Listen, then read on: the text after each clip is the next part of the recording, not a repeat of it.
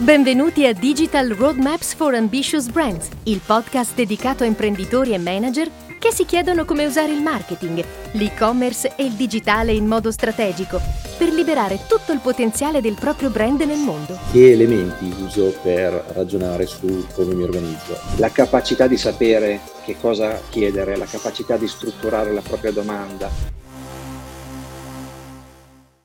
Buongiorno a tutti, Oggi siamo qua con eh, Nicola Bonora, digital strategist, in particolare sugli aspetti anche di UX, User Experience, in Websolute. E devo dire, Nicola, autore di diversi libri sul mondo digitale, in particolare su, permettimi di dire, l'interazione delle persone con gli oggetti digitali, ma sei stato anche eh, per un periodo, eh, hai avuto la tua agenzia di digital marketing dove hai aiutato diverse aziende per diversi anni a costruire la propria presenza digitale. Per darti una brevissima, brevissima intro, vi parla uh, Giovanni Ciampaglia, direttore marketing di Websalute.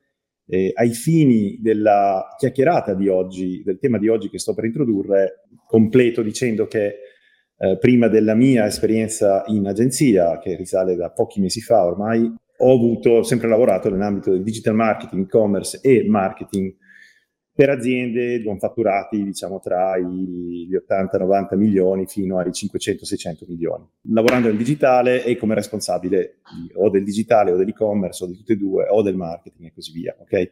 Di cosa vogliamo parlare oggi? Vogliamo parlare di come si affronta il 2000, 2023 dal punto di vista dell'organizzazione aziendale con il focus sul mondo digitale. ok? Perché questa cosa? Volevamo portarvi due punti di vista. Quello di Nicola, che come consulente, come lato agenzia, ha visto moltissime aziende e quindi ha avuto molti, molti referenti con i quali ha lavorato ai progetti e quindi ha visto negli ultimi anni sicuramente evolversi questo mondo e le, queste organizzazioni, no? l'approccio all'organizzazione. La stessa cosa vale per me, ma io lato azienda. Eh, ho lavorato negli ultimi dieci anni in tre aziende di, de, delle dimensioni di cui prima e sulla mia pelle ho vissuto eh, questa evoluzione. Quindi mettiamo insieme i punti di vista per dare qualche spunto a chi oggi sta decidendo come investire in vista del 2023 e nel decidere come investire in, in, comunicazione, in marketing, in digitale, vuol dire anche come investire sulle persone, le risorse interne ed esterne, ok? Uh, quindi agenzie, uh, professionisti, consulenti, eccetera. Quindi come, come, ragionare per affrontare al meglio il 2023. Ok? Ci siamo Nicola? Pronti. Ottimo, va bene. Allora, partiamo da, da, uno spunto e poi ti chiedo come hai visto dal tuo punto di vista evolvere queste eh, organizzazioni eh, digitali. Perché lo spunto qual è? La mia sensazione, ma lo dicono anche i dati, è che la pandemia ha dato una svegliata a tutto il mondo digitale. Cosa vuol dire? In, nella difficoltà tante volte di negozi chiusi si è detto andiamo a vendere online ovviamente e le, le, persone a casa chiaramente hanno cominciato a spendere molto più tempo davanti ai computer, ai telefonini e questo ha dato una, uh, passami il termine, uh, un boost molto molto forte a tutto il mondo digitale. E questo ha avuto un impatto, ovviamente. Io non so se eravamo pronti a farlo, uh, questo salto, ma eh, sì, fondamentalmente si è investito molto di più e sui progetti digitali e sulle persone e um, le tecnologie e così via. Okay? Adesso le cose si stanno un po' forse normalizzando e stiamo andando verso un 2023 che al momento pare incerto, sperando che ovviamente sarà meglio di quanto ci possi- possiamo temere, perché siamo, per definizione siamo ottimisti. Um, Nicola, tu cosa hai visto in questi anni, guardando i tuoi referenti, come si sono evoluti e, e dove credi che questa cosa stia andando dal, dal tuo percepito?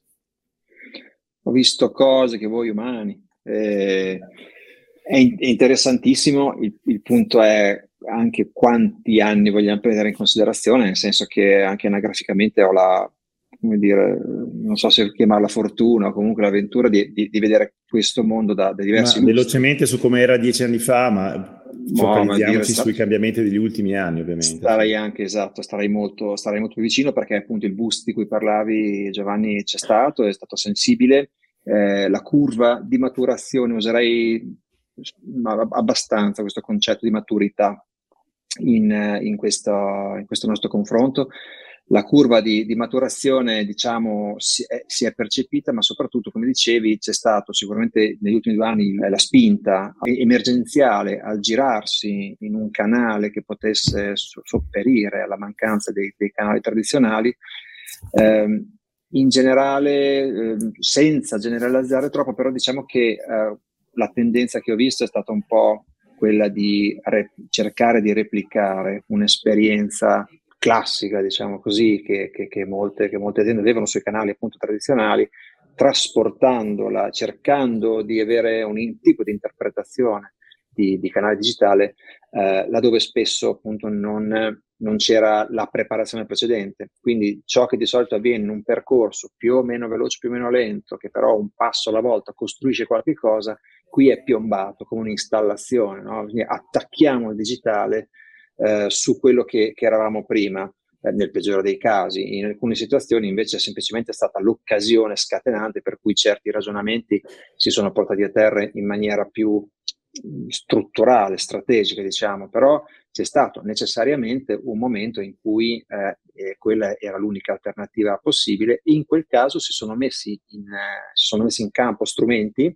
modalità di lavoro eh, che prima assolutamente non, non, c'erano, non c'erano i presupposti perché queste cose potessero eh, attecchire. La virtualizzazione di, non solo di strumenti, di ambienti, ma anche di processi, banalmente. Penso a tutto il mondo della, della rete vendita, no? che soprattutto in certi contesti i nostri, i nostri filieri, le nostre filiere ancora, ancora adesso, continua, ma soprattutto prima era molto avulsa eh, dalle dinamiche che oggi, che oggi insomma, costituiscono un'opportunità lavorando sul digitale. E quindi una questione di crescita culturale eh, in premessa a questa rivoluzione che è successa, diciamo questa piccola grande rivoluzione che è successa, eh, non c'era.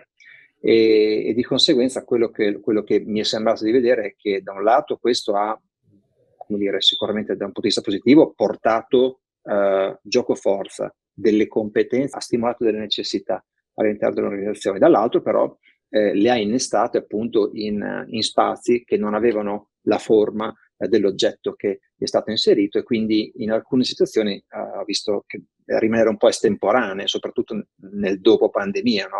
alcune di queste iniziative, quando invece sono, eh, qualcuno le, le ha sapute cogliere ed ha cambiato paradigmi, un po' come il concetto del, dello smart working, no? lo si è dovuto fare in quando si stanno accorgendo che in realtà... Ma è, è interessante, Nicola, il, il, come a volte no, eh, si, si, possa cambiare pelle mo- velocemente perché è dettato de, no, de, da, da, da, eventi, da emergenze, no? e quindi lì scopriamo davvero quanto siamo, velo- possiamo essere veloci e quanto velocemente ci possiamo adattare. Io eh, ho vissuto situazioni um, di, per farla breve, um, da un po' di anni fa ormai, dove il team digitale era un di cui piccolino all'interno dell'area marketing o area comunicazione, a un'ascesa forte a un certo punto del digitale, soprattutto per chi poteva toccare con mano eh, il business attraverso il digitale.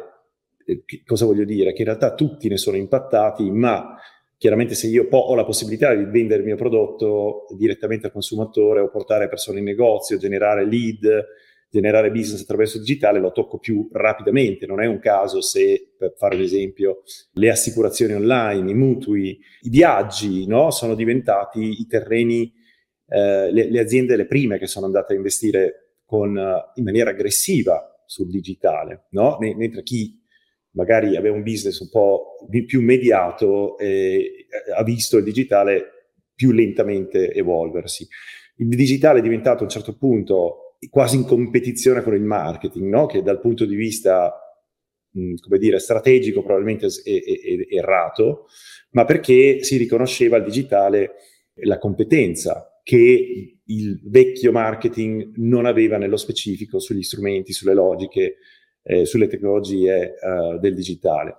Questa cosa credo sia un po' alla volta scomparendo e dovrebbe essere già così, ma in prospettiva non c'è questa distinzione perché eh, si tratta di, di marketing, si tratta di comunicazione dove servono delle competenze digitali che di base, grosso modo, tutti devono avere, e poi all'interno di questa organizzazione possono servire gli specialisti, ma all'interno di una strategia di marketing, di comunicazione, eccetera. Quindi questo è il naturale evolversi. C'è invece un po' di, probabilmente, un po' di confusione di punti interrogativi, no? Perché eh, nel mondo dell'e-commerce, perché anche l'e-commerce all'inizio, almeno in azienda, li ho visti, li ho visti nascere all'interno del marketing ed è momento di vendita e molto più di solo la vendita, come molte volte abbiamo detto qui in questo podcast, eh, ma eh, no, era talmente piccolo che le vendite non se ne occupavano, se ne occupava, uh, se ne occupava il marketing, finché questo e-commerce è diventato un po' troppo ingombrante e qualcuno ha detto no, eh, qua c'è bisogno che la inseriamo in una logica di go to market, quindi di canali distributivi, di omnichannel, eccetera, eccetera. Quindi anche lì a volte l'e-commerce lo troviamo ancora nel marketing, a volte sta da solo, a volte sta sotto il coordinamento del, o la responsabilità del responsabile vendite, diciamo così. Questa è un'area che è rimasta eh, ancora da definire. Io l'unica cosa che per concludere il, il, ragionamento di che cosa ho visto o la descrizione più che altro di quello che ho visto, secondo me la cosa importante, la cosa importante è che um, eh, il, chi si occupa di digitale e-commerce in azienda abbia lo spazio necessario per poter sperimentare, eh, poter portare avanti i progetti, no? perché il, il rischio è mettere in competizione, perché è sempre così, è naturale, il digitale porta cose nuove che puoi fare e a quel punto c'è una competizione naturale per i budget, no? Quindi no, ma io devo fare la pubblicità in tv, devo fare le fiere, devo fare le cose che ho sempre fatto, come faccio a, no, a, a, a cedere? E in realtà e, e si tratta di ripensare il tutto sulla base di logica, ovviamente di obiettivi, di, di, di ritorni, su, di allocazione del capitale, diciamo così, in un mondo che è chiaramente connesso. E a quel punto quello che va evitato è che si creino i conflitti interni fondamentalmente, questo va evitato, una cosa aiuta l'altra. E, e se eh, il motivo per cui il digitale a volte lo troviamo ancora fuori da qualunque ehm, eh, contesto tradizionale eh, organizzativo, esempio a me è capitato di avere il digitale che rispondeva direttamente all'amministratore delegato per un periodo di tempo perché? Perché era un modo per dire all'azienda noi dobbiamo investire, dobbiamo andare veloci e quindi nessuno deve dar fastidio al digitale. Però capisci che non può essere una roba sostenibile perché non può essere indipendente da tutto il resto, no? Quindi serve questo genere di indipendenza, di, di spazio, però all'interno ovviamente di una strategia integrata. integrata. Ecco, io adesso ti passo la palla per parlare un po' di, prima di parlare di organizzazione, parliamo di come ci arrivi a definire un'organizzazione? No? E quindi probabilmente stiamo parlando di strategia, se mi passi il termine. Come la vedi? Ah, io la vedo chiaramente dal punto di vista di colui che, come citavi, ha sempre lavorato da una parte della scrivania, che era quella della, dell'agenzia, sia da quando a suo tempo lo feci in proprio, sia, e sia adesso nella realtà in cui, in cui stiamo, stiamo operando. Per cui io ho la percezione dell'interfaccia che ho dalla parte opposta e ho la percezione delle dinamiche che dall'inizio, dai, dai primi contatti a quando il progetto si sviluppa, a quando poi va a crescere, eh, vedo manifestarsi. La questione è, è, il grande dipende, ovviamente, no? incombe su tutti, su, su tutti, noi, nel senso che ciascuna realtà è fatta in modo proprio, dimensionalmente, per business, per cultura, per, per obiettivi, per cui chiaramente la ricetta non c'è, però forse ci sono alcune competenze, mi viene da dire, di base, da cui oggi è difficile, è difficile prescindere. Poi ci sono dei modelli eh, che, che, che, ho visto, alcuni funzionanti, alcuni no. Non conosco esattamente la letteratura che sta da quelle parti lì, su, non so quanto sia consolidata ancora oggi perché è tutto troppo, troppo in itinere, nel senso della letteratura organizzativa, c'è molta pratica su questo, però ad esempio da questo punto di vista ho, ho visto che tanto, forse è sempre così, dipende dalle persone dipende dal fatto che a un certo punto un certo tipo di ruolo un certo tipo di delega è stato dato a una persona che incidentalmente o era capacissima e formatissima oppure era neofita e aveva un titolo eh, diciamo così puramente simbolico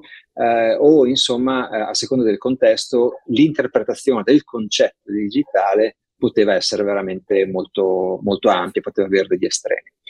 E, mh, ho visto, ad esempio, situazioni in cui persone estremamente capaci da sole riuscivano, in alcuni contesti anche più, mo, molto strutturati, a gestire il famoso best of breed, quindi il meglio della razza. No? Uh, c'è bisogno di gestire la, il, il, sito, la promozione, la, la visibilità organica, eh, la virtualizzazione dei processi, il social, vi discorrendo, scelgo 5, 6, 7 agenzie professionisti che sono in grado di coordinare e sotto la mia direzione d'orchestra, eh, io che sono, le, sono, vicino al business, eh, creo eh, i presupposti perché i risultati vengano raggiunti. È chiaro che questo richiede una capacità come dire, unicornica no? da un certo punto di vista, ma esistono persone molto capaci di fare questo ed è una scelta, il che vuol dire selezionare esattamente nel micro gli ingredienti per la propria ricetta. Da, da, da, dalla parte opposta invece c'è un concetto che potrebbe essere quello di one, one, stop, quindi di, di, scegliere una realtà che eh, è in grado da sola di, di coprire eh, tutte, le, tutte le zone, le aree, i canali di cui parlavo prima. Le competenze che servono sono diverse. Primo punto, c'è probabilmente anche una competenza di tipo tecnico nel valutare l'operato, nel dirigere l'operato delle persone, nel coordinare tra di loro il fatto che queste persone in qualche maniera non devono essere dei silos eh, per noi. Dall'altro invece ci deve essere una capacità di comprare. Io da, da, da tanti anni, appunto anche negli anni passati, eh, ho sempre pensato che un, un soft skill eh, importante fosse quello all'interno delle organizzazioni che poi si dovevano interfacciare con me, col mio team, con, con le nostre aziende, la capacità di sapere che cosa chiedere, la capacità di strutturare la propria domanda, eh, innanzitutto, nel senso che partire dal presupposto sbagliato abbiamo visto in questi anni cosa, cosa ha significato e tornano eh, come stare un po' sul fiume e vedere cosa passa sotto. No? Abbiamo visto tante aziende bruciate in cose che a noi oggi sembrano banali, eh, che riportano esperienze di um, partnership sbagliate. Partnership è una parola abusata, se vogliamo, ma alla fine questo deve essere. No? Il lavoro che facciamo noi non è una fornitura pura e semplice, deve comunque passare attraverso dinamiche di integrazione, di competenze, di relazione. È, è un, non voglio usare della retorica, è veramente così. Se non si lavora insieme, eh, i risultati non si, non, si portano, non si portano a casa. Quindi quella componente lì di capire chi sei tu, e che cosa è meglio, che, a, a, chi è meglio che ti rivolgi. E una volta che hai cominciato a guardarti intorno, decidere che una realtà è, è per te, non in assoluto, ma è per te, eh, è meglio di quell'altra, nel senso che è adatta, quella lì è una competenza, secondo me, indispensabile e io non so quanti colloqui si facciano in azienda eh, che partono dal presupposto di se dovessi scegliere un fornitore, un partner, cosa faresti? Beh, questo è veramente il colloquio per come lo imposterei io, ad esempio. Eh, Nicola, mi, mi, fai pensare una cosa. Ormai qualche anno fa avevo scritto, e penso sia ancora pubblicato eh, su LinkedIn, avevo scritto un articolo sui partner di, di, di agenzie fondamentalmente. E l'avevo intitolato qualcosa come Lavora con i draghi, no? Go with the dragons, qualcosa del genere. L'avevo, l'avevo scritto in inglese, ma eh, toccava questo aspetto qua. Allora, per cercare di essere utili per, per chi, chi, ascolta, secondo me in azienda è fondamentale che ci sia qualcuno, qualcuno che molto spesso coincide con il responsabile dell'area digitale, e-commerce, uh, eccetera, con un'esperienza di uh, progetti. Quindi la cosa migliore è capire che progetti hai fatto e qual è l'approccio che hai avuto a questi progetti, no? E, e intanto, per capire se c'è compatibilità con quello che l'azienda ha in mente e come obiettivi e come cultura interna. Quindi eh, poi ci torna questa cosa della cultura. Quindi però se non hai questa persona o, o questo gruppetto di persone, poi fai fatica a parlare con i partner che ti servono, perché come fai a selezionarli? No? quindi questo è un po' il dilemma. E, ehm, credo che il, quando parliamo di aziende mediamente strutturate eh, dovrebbe essere nella stragrande maggioranza dei casi qualcosa di, possiamo dire, fatto, ce l'ho questo gruppo di persone o questa persona. Passiamo alla scelta del partner. Uh, mi hai fatto venire in mente l'articolo perché io cosa volevo dall'agenzia? Eh, io volevo un'agenzia che si preoccupasse per gli obiettivi che io avevo. Quindi non è mi serve l'agenzia che mi faccia il sito più efficace e più bello, ma un'agenzia che obiettivo alla mano, eh, oggi abbiamo 100.000 visite al mese, in, tanto per, per fare un esempio concreto, e facciamo un determinato fatturato, ok, o, o, visibilità, io con un progetto mi vedo che a distanza di 18 mesi raddoppiamo e il fatturato e la visibilità che abbiamo. Ok, bene, come si lavora per fare questa cosa qua? E, e allora non è semplicemente eh, ha le capacità, ma chi si preoccupa di portare le migliori idee possibili e a livello di tecnologia, a livello di altre esperienze fatte e si preoccupa di una cosa, di portare quel risultato. E quindi eh, da lì si lavora, come dire, in... Uh, Uh, come si dice, di, di, qualcuno dice retroingegnerizzare tutto quello che tocca fare per arrivare lì, ok? E, e, e io quello che volevo sentire è intanto quella um, quella preoccupazione. Chiaramente la tu, quella dell'agenzia non può essere esattamente la mia, che ci tengo più di, professionalmente a portare a casa il risultato, ma la devo sentire, questo tuo coinvolgimento. Non è una, un, eh, insomma, un caffè all'autogrill, me lo dai, è perfetto, ciao, arrivederci. Mm, no, serve molto di più. E lì poi subentrano gli aspetti di empatia, le persone, i feeling, la professionalità, ehm, e che chiaramente non dico siano commodity, ci devono stare, ma poi è quel, quella cosa in più è il, il, livello di coinvolgimento del team che c'è dall'altra parte con i tuoi obiettivi. Ok, io so, non mi ricordo benissimo il mio articolo che risale da qualche anno fa, ma credo che il tema centrale, l'idea centrale fosse questa qua. Ora, l'ultima cosa e chiudo è sull'aspetto, um, quindi scusami, come la scegli Giovanni un'agenzia? Ecco, la scelgo così in base agli obiettivi e in base alla, a quanto mi dimostrano che tengono a lavorare con me, per, con l'azienda, per raggiungere quegli obiettivi lì. Questo lo vedi dallo sforzo che ci mettono, da, da, dalle interazioni, dallo sforzo che, dalle idee che mettono sul tavolo, dal piacere che hanno, eh, diciamo così, l'engagement che hanno nel sognare di arrivare a quei risultati, fondamentalmente. No? Quindi questo è il, è il tipo di, di, di coinvolgimento che, che volevo.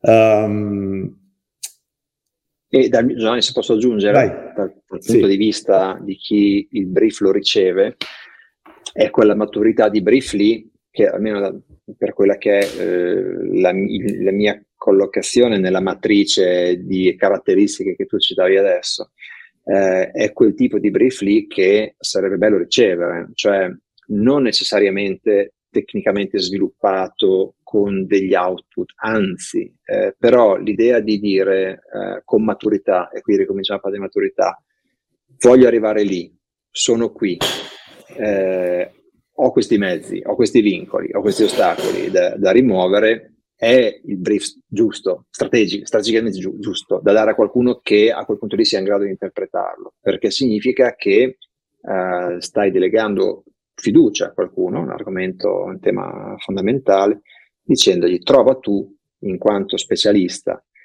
il mix di, di, strumenti, di modalità, di canali giusti per arrivare a quel tipo di obiettivo, posto che ovviamente dopo diventa una danza, deve essere sempre una danza questa che si mette in gioco.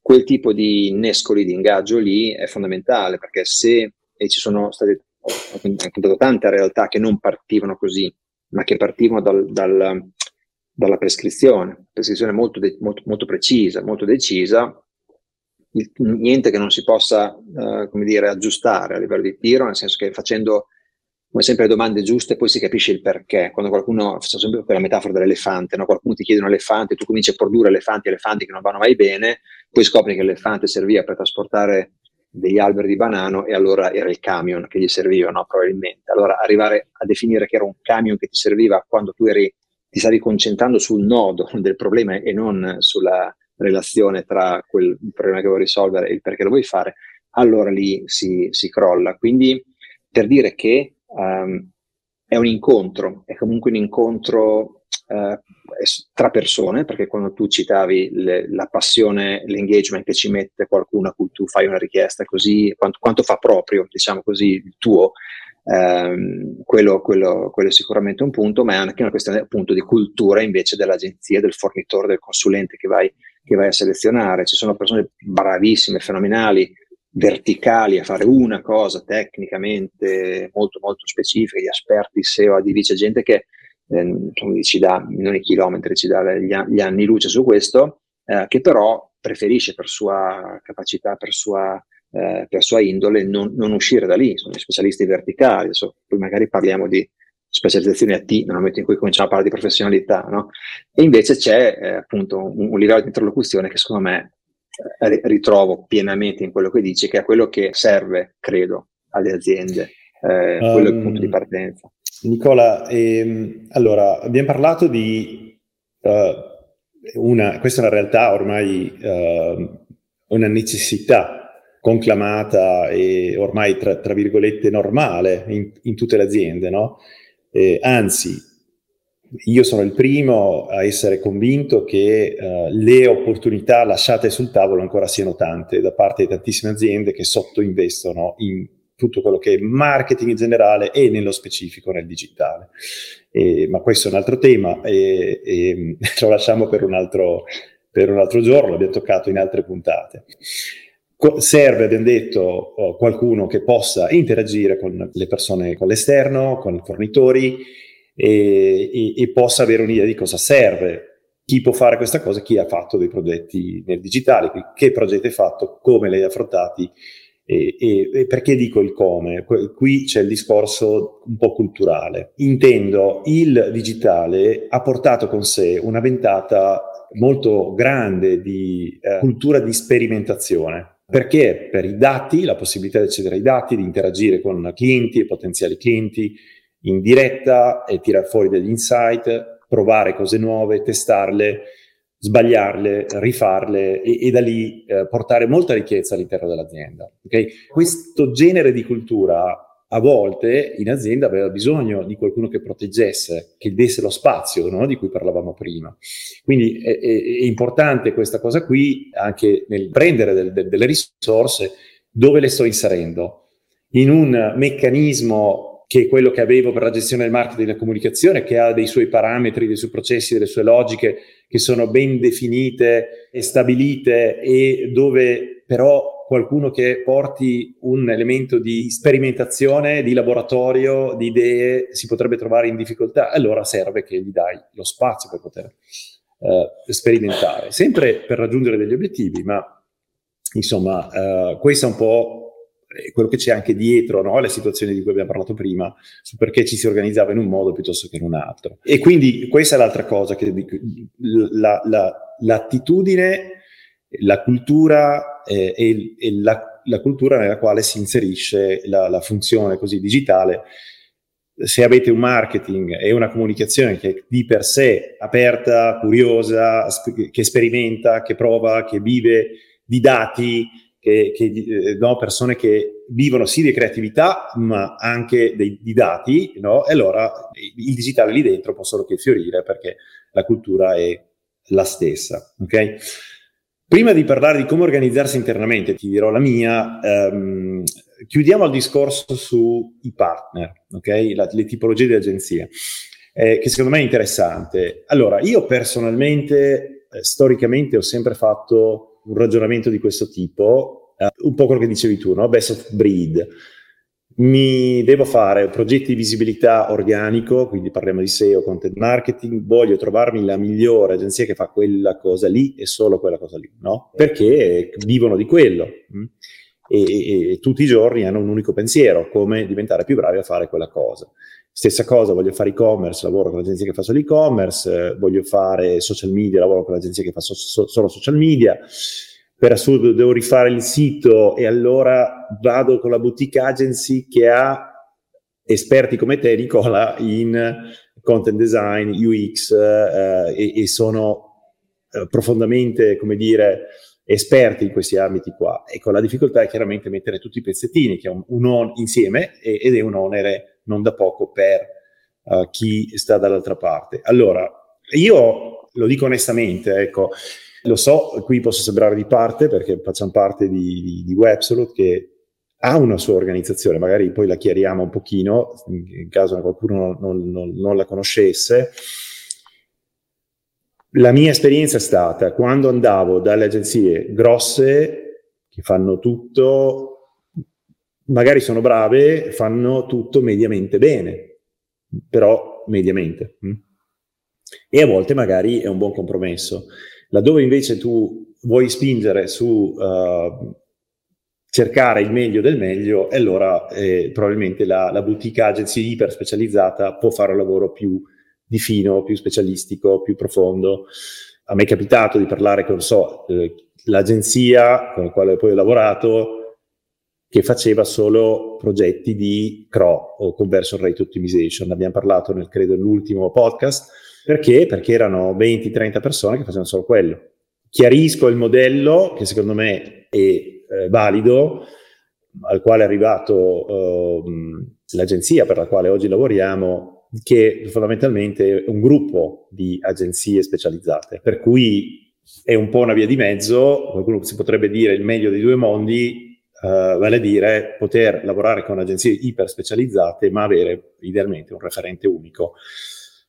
No, la parte di strategia, soprattutto di coordinamento del progetto, per mettere insieme un, un piano di lavori che sia ovviamente coordinato, coerente, sinergico, eccetera, eccetera. Quindi eh, questo può essere una, un ottimo modo di, come dire, avere eh, la specializzazione, ma non dover parlare con e dover mettere insieme lato azienda 3, 4, 5 interlocutori che a quel punto non necessariamente hanno lo stesso tipo di coordinamento se non il tuo, che hai la, dentro l'azienda, che hai, hai questo onere eh, e onore, se vuoi, eh, ma eh, nel, nel, nel caso lavori con qualcuno che dal punto di vista di coordinamento e strategia mette le cose insieme, allora a questo punto si può, eh, come dire, far allineare gli obiettivi di ciascuna verticalità. Ecco. Cosa puoi, eh, chiedo a te, aggiungere a uh, questo, mh,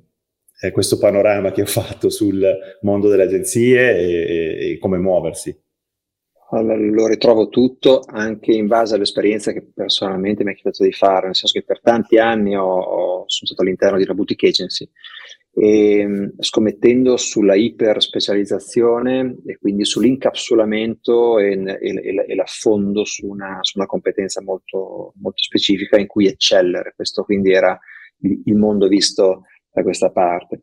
Eh, per poi capirne i limiti, ovviamente, no? nel senso che è, è chiaro che eh, nel piccolo eh, potrai diventare il più bravo del mondo, nessuno è il più bravo del mondo, dipende de, de, anche di quali opportunità hai, eh, però diciamo, ovviamente a un certo punto dimensionalmente se sei, se sei la boutique sei la boutique, altrimenti diventi qualcos'altro. No? La, la, la, questione interessante, estremamente interessante invece del modello, eh, e quindi a, allora nel, nel, mio, nel mio cerchio non credevo al concetto generalista, non ci credo neanche adesso al generalismo, però credo alla multispecializzazione, che è un altro film, cioè il concetto di capire anche se una, una realtà te la vuol vendere, perché Acme, no? a company making everything come Will Coyote, e, cioè, quella roba lì, non so, spererei che ce la siamo lasciata anche un pochino alle spalle, anche se per carità ci sono storie che girano nell'ambiente da raccontarsi davanti alla birra. Ehm, però il concetto, secondo me, interessante di crescita per acquisizione di competenze verticali che arrivano da anni di esperienza è fenomenale perché vuol dire eh, aggiungere un, un, valore moltiplicatore alle singole esperienze. 5 boutique agency eh, fa 1 più 1 più 1 più 1 più 1 cinque boutique agency insieme con una visione strategica, un coordinamento al servizio di quello che tu chiedevi alle tue agenzie, no? di far propri i tuoi obiettivi, diventa un 5 per 1,5 quantomeno, no? da un punto di vista del valore che si può esprimere, perché da un lato inefficienza banalmente, non dovresti dover mai ripetere le stesse cose a nessuno, con il rischio che Radio Scarpa ogni volta che ripete le stesse cose si perde un pezzetto e questa è la la disperazione come nei tubi dell'acqua, no? cioè l'informazione a quel punto lì si, anche per stanchezza a un certo punto si, si diluisce e, e, e, non arriva più correttamente. Dall'altro non c'è dialogo, oppure, come dicevi tu, c'è un discorso di project management di cui ti devi far carico ed è un lavoro. ci sono i project manager che voglio dire, hanno dei budget, dei soldi da gestire e già devi fare, devi, devi fare i conti con, con, la tua azienda, il tuo interno, perché ti dà degli obiettivi. Obiettivi di business numerici che hai da, da, rispettare, devi fare la scelta, devi fare il coordinamento, devi um, co- controllare, verificare, eh, gestire le relazioni con, con, con, diverse situazioni ed è ovvio che quella cosa lì è molto, è molto complessa. Il tema invece della, eh, del non avere quel tipo di velleità, che è una velleità, quella di sapere fare tutto, ma di avere i centri di competenza, di eccellenza e la visione del perché questi centri di eccellenza servono agli obiettivi di qualcuno, allora quello secondo me è un modello veramente insomma, che personalmente veramente ho, trovato, ho trovato di rimente e che credo che um, sia, adesso non vorrei sembrare quello che fa la marchetta, io sono uno che odio le marchette, però è un tipo di organizzazione, ci sono dentro per, per carità, quindi sono l'oste col vino buono, che però vedo produrre valore. Diversamente non mi sentirei di sposare nemmeno la, il progetto. Non saremmo qui, chiaramente. certo. Non saremmo qui, esattamente. E quindi questo, oh, okay. questo, questo tipo di modello, secondo me, per la realtà che ha un'intenzione seria di fare quello che dicevi tu, cioè raggiungere un obiettivo uh, di business di cui il più possibile ti do, ti do i contorni, allora secondo me quello è esattamente il modello più agevole, se vogliamo. Non so se, si, se, sei, se sei, tu che sai gestire tutto, magari va benissimo fare il best of breed, ma altrimenti in generale questo ti porta anche delle efficienze eh, assolutamente interessanti. È un approccio, tra l'altro, molto strategico e da, quando prima parlavo di, di imparare a, a, sapere comprare, no? lì la, la, il generare la domanda giusta significa anche mettersi in una prospettiva per cui l'ottica di generare, generare per te stesso le domande che devi fare è un punto cruciale. Sembra banale fare delle domande, ma quando arrivano dei brief uh, che, dire, non corretti, ti rendi conto, non corretti non per me, ma per chi dall'altra parte deve avere certi obiettivi, ti rendi conto di quanto non sia banale. Anche per questo ultimamente ci spendiamo tantissimo per supportare un certo tipo di azienda a costruire la sua domanda, cioè a capire esattamente qual è la traiettoria che magari tecnicamente non è in grado di esprimerti e quindi costruire il, l'obiettivo uh, insieme uh, con tutti i portati di cui abbiamo parlato in altre situazioni e dopo costruire anche la roadmap per, per arrivarci. Questo Nicola, tocche... Dai, vai, finisci, finisci. No, no, era okay. prendere, prendere per mano dall'inizio, era questo un po'. No, allora, volevo completare con no, il, come mi organizzo internamente, no? come ragionare per organizzarmi internamente, perché con la pandemia mi sono dovuto organizzare senza troppo pensarci, velocemente, perché dovevo vendere online, dovevo trovare più clienti e li trovavo online e così via, ok? E mh, mm, rimane, ok, torniamo a una sorta di normalità, che elementi uso per ragionare su come mi organizzo? Ed è un aspetto importante perché la domanda è quanto tempo, quanto tempo ti ci hai dedicato ci, a ragionare su, no, su, come è meglio organizzarsi. E, e, lì poi all'interno dell'azienda c'è un po' di tutto, no? decidi qualcuno dall'alto uh, usando la, la, la, propria esperienza o il proprio intuito, oppure si discute per trovare no, eh, a, più, a, più, livelli, per trovare la soluzione migliore. Quindi io cosa mi sento di dire? Intanto il dipende, e, e dipende ovviamente da che tipo di azienda siete e che obiettivi avete. Okay? Quindi l'azienda ha un obiettivo, cresce, più clienti, mh, nuovi clienti, più vendite verso i clienti esistenti, no? E molto spesso queste cose vengono accumulate, però per farlo c'è un piano normalmente, no? Quindi dove a, a un certo punto il marketing ha un ruolo importante. Quindi come il marketing aiuterà l'azienda a crescere, ok? Quali sono le due o tre cose più importanti che dovrà fare? Quali di queste attraverso il digitale sono le più importanti? Ed è lì dove bisogna assicurarsi di avere la, la competenza interna, no? Quel, se vendere online, eh, vendere il proprio e-commerce, vendere sui marketplace, è bene che, che ci sia una persona che abbia forte esperienza per quanto se lo possa avere su, su un mondo così ancora abbastanza nuovo, e, ehm, in questo ambito qui. Quindi questo è la, la, la, il core che bisogna portarsi in casa. Perché? Perché a quel punto questa persona potrà andare a parlare con, andare a cercarsi le risorse che serviranno. Ok? Quindi se l'obiettivo è l'awareness, se l'obiettivo è la comunicazione, se l'obiettivo sono i lead e la vendita e l'innovazione di prodotto, quello che è, Quindi sicuramente questo è un determinante per andare a scegliere il profilo che è più importante da avere dentro. Perché io personalmente mi sento di dire, non direi mai a un'azienda esternalizzate tutto, perché l'azienda è la vostra. Per quanto troviamo partner come quelli che mi auguravo prima, nessuno ha a cuore eh, i, i, risultati quanto la persona interna. Quindi vi serve una, uh, una, competenza interna. Quindi questa è la prima cosa. Mi sentirei di aggiungere un ingrediente, un ingrediente molto molto spesso sottovalutato che presumo, spero, se non lo so me lo dirai, ti troverà d'accordo. Qualcuno che sappia guardare i dati, specie quelli che vengono dal mondo di analytics, ed è una figura un po' strana perché eh, trovi l'esperto di, di, dati di analytics, ma qua si tratta di tirar fuori alla fine l'insight. Cos'è un insight? È quella cosa che quando tu la vedi dici, ah, cavoli, non sapevo fosse così, allora potremmo, no? Ecco, quello diventa qualcosa che puoi utilizzare per migliorare qualcosa, vendere di più, migliorare il prodotto, eccetera. Quindi e, e, lì eh, sono, ci sono un po' di professioni molto nuove, da, da, da chi, dal data scientist all'analytics. Ecco, questo è un genere di competenza che secondo me, almeno dal punto di vista dei dati, qualcuno nel, in quel team, nel marketing e nel, nel digitale, o qualcuno bravo serve. Okay? Dopo da lì si può costruire tutto il resto. Ultima cosa che vorrei dire, poi chiedo il tuo punto di vista. Ecco, secondo me è necessario è, sano continuare a lavorare con l'agenzia.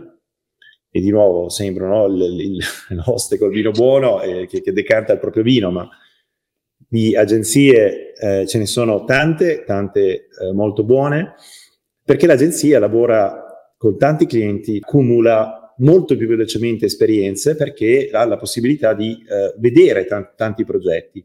Quindi, esempio, se io mi prendo una persona molto molto brava a fare advertising online per internalizzare questa cosa qui, per assurdo avrà senso che quella persona, per quanto faccia il 60-70% del lavoro in casa, continui a lavorare con, con l'agenzia, perché l'agenzia non ne ha una di persone, ne ha due, ne ha N che tutti i giorni scambiano informazioni, condividono dati, li analizzano e, e quindi non, se vuoi stare su uh, il, uh, il ledge, la, uh, sulla criminale. frontiera, no?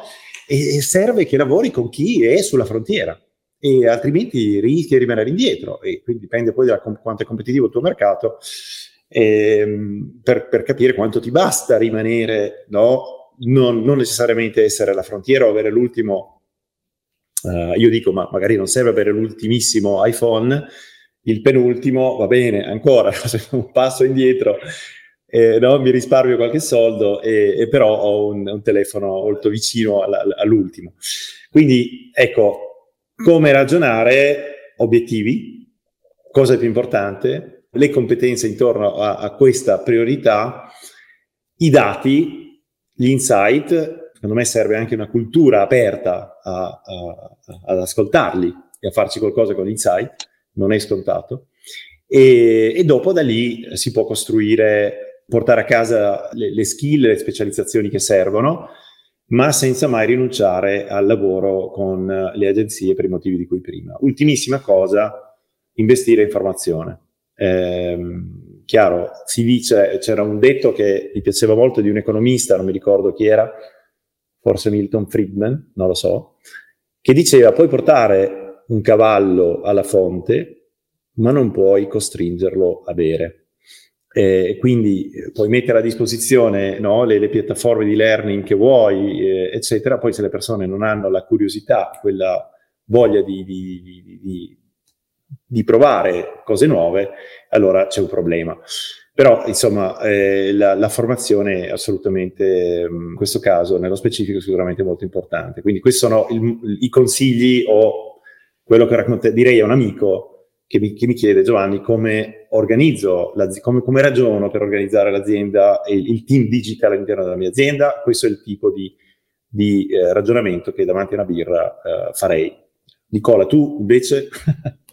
Beh, figurati, sfondi una porta aperta. Questa, quest'ultima parte della formazione, Giovanni, secondo me è, è, lo stato esterno della cipollo, quello interno, secondo me come vogliamo vederlo, nel senso che si, si riallaccia chiude il cerchio con qualcosa di cultura aziendale. Questa faccenda qui del digitale ha dei suoi ritmi, ha delle sue come dire, caratteristiche, no? E fra l'altro generazionalmente chi, chi, ci entra adesso è sicuramente un vantaggio, cioè quello di non, magari non percepisce cos'è l'acqua, ma ci nuota perfettamente dentro, per usare la metafora di Foster Wallace.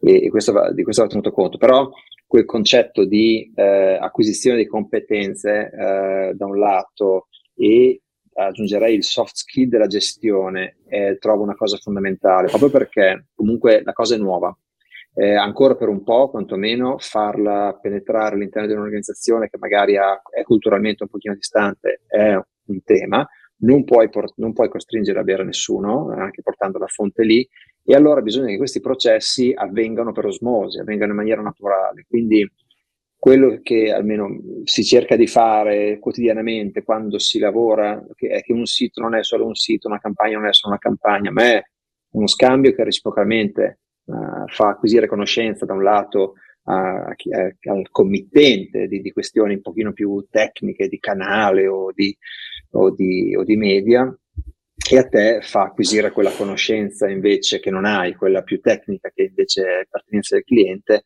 creando questi, questi effetti virtuosi no? di, crescita, di crescita reciproca anche questo secondo me è un aspetto da non sottovalutare, cioè qual, qual è la capacità, e questa è più sottile, non la compri, non si contrattualizza questa cosa, però qual è la capacità di, una, di qualcuno a riuscire, di riuscire a, a, a trasmetterti qualche cosa senza che tu ti metta lì a studiarlo, ecco, questo è un po' il punto, è la famosa esperienza, no? Eh, non mi ricordo più quel detto zen che funziona tanto, però è mostra, fammi fare, io imparerò, insomma, questo è un po' il concetto. Ecco. Beh, possiamo citare quello del pescatore.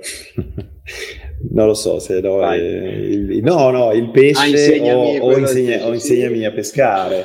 Cioè, sì, sì, per i mestieri si può fare. Io penso che, eh, vabbè, parlo della mia esperienza, um, eh, essere avido di um, cercare di, di, di, letture, ma per trovare delle idee da applicare, perché poi è il misto delle due cose, nel mio caso è stato è ancora un um, elemento fondamentale, però lì o hai la curiosità, la voglia di, di eh, o non ce l'hai, insomma, quindi um, è un elemento che aiuta tanto. Dopodiché, eh, anche lì, la, la, avere delle persone che quando porti delle competenze internamente in azienda si comincia a parlare di cose nuove, le persone cominciano a imparare un linguaggio, si incuriosiscono alcune e si cominciano a fare appunto a sperimentare con cose nuove e questo sicuramente fa bene eh, fa parte di questi no, processi di digital transformation, come venivano chiamati fino a poco fa. No? E, ehm, e, allora, Nicola, uh, abbiamo toccato un po' di cose, no? abbiamo cercato di rispondere alla domanda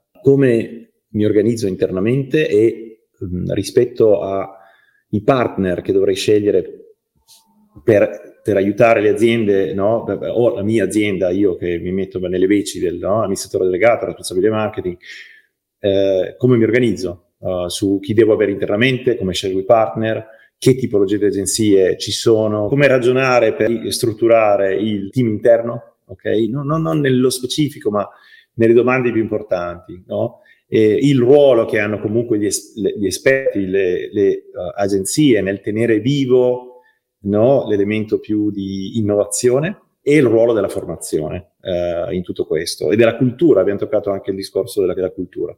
Quindi tu hai di, anche toccato il, il, la soft skill, l'hai definita del saper comprare, scegliersi un partner e quindi questi sono, diciamo così, tutti i temi che abbiamo toccato che a questo punto spero siano utili per chi si sta organizzando per avere il miglior 2023 possibile. Nicola, non so, vuoi aggiungere qualcosa a quanto discusso? Siamo, c'è qualcosina che volevi aggiungere? Direi buon anno, visto che hai citato il, il 2023. È un po' presto, un po' presto. In cui, eh, in cui tutti si stanno preparando, no? da un punto di, il prima di Natale sta già diventando un mantra, insomma, in questi, in questi giorni, quindi è già Natale per, per dal nostro punto di vista. No, direi assolutamente no. Mi viene in mente solo, Giovanni, l'ultima chiosa che è una, se vuoi, arriva dopo, no? ma si sottovaluta spesso a livello sempre di soft skill, è la questione del, del fatto che tutte queste relazioni sono percorsi. Sono percorsi che un progetto alla volta, nel migliore dei casi, questo è auspicabile, durano nel tempo. Quindi l'altra componente forte umana di interazione sia con chi hai all'interno della tua azienda, sia con le persone che nell'agenzia fanno quotidianamente il proprio lavoro per portare, per fare loro i tuoi obiettivi e via discorrendo, non è da poco, è un lavoro di, che appunto tipicamente fa un project manager e qui l'unicorno che sta all'interno dell'azienda, visto che spesso non sono team comunque di 10-20 persone, eh, capisco anche insomma le, le motivazioni, dovrebbe riuscire ad avere anche quel tipo di, eh, insomma, re- rendersi conto che quella lì è una parte veramente molto delicata. Ci sono situazioni in cui eh, questo può diventare un problema se, se non gestito o può diventare per l'azienda eh, e per l'agenzia, eh, oppure, oppure, diventa una splendida opportunità perché comunque è sulla relazione umana che alla fine c'è l'interfaccia estrema, no? poi tutti bravi da una parte, tutti bravi dall'altra, siamo tutti bravi, c'è un sacco di persone bravi, c'è un sacco di persone bravi in giro per, per l'Italia e per il mondo, per carità, è quella, quel momento lì, no? è il match tra, tra, tra, le persone, sia quando si scelgono, sia quando ci si lavora insieme, che va, che va coltivato. La vedo così, un giardino, insomma, che va coltivato, non deve essere troppo romantico, troppo zen, Beh sì, ma però... perché poi l'agenzia idealmente, se funziona, rimane davvero il partner dell'azienda per diverso tempo ed è quindi una sorta di team esteso, no? alla fine eh, e torniamo al discorso di sentirsi parte del progetto che è quel, quel, quell'ingrediente che personalmente cercavo, ho sempre cercato nelle agenzie, sentirle coinvolte, poi chiaramente l'agenzia non può essere responsabile al 100% delle, no, delle, delle, quelle che sono le responsabilità di chi è all'interno, ma questo, questo engagement, questa, questo coinvolgimento deve essere forte secondo me. Perfetto, Nicola, eh, direi che possiamo chiudere qua, ti ringrazio tantissimo a te. per la Piacere. disponibilità e sperando ovviamente che la, cosa, la conversazione sia di stimolo e utile a chi ci ascolta. Alla prossima e buona giornata a tutti. Se sei arrivato alla fine, lasciaci pure i tuoi commenti e suggerimenti. Iscriviti al canale se vuoi continuare ad ascoltarci. Digital Roadmaps for Ambitious Brands, il podcast dedicato a imprenditori e manager che si chiedono come usare il marketing, l'e-commerce e il digitale in modo strategico per liberare tutto il potenziale del proprio brand nel mondo.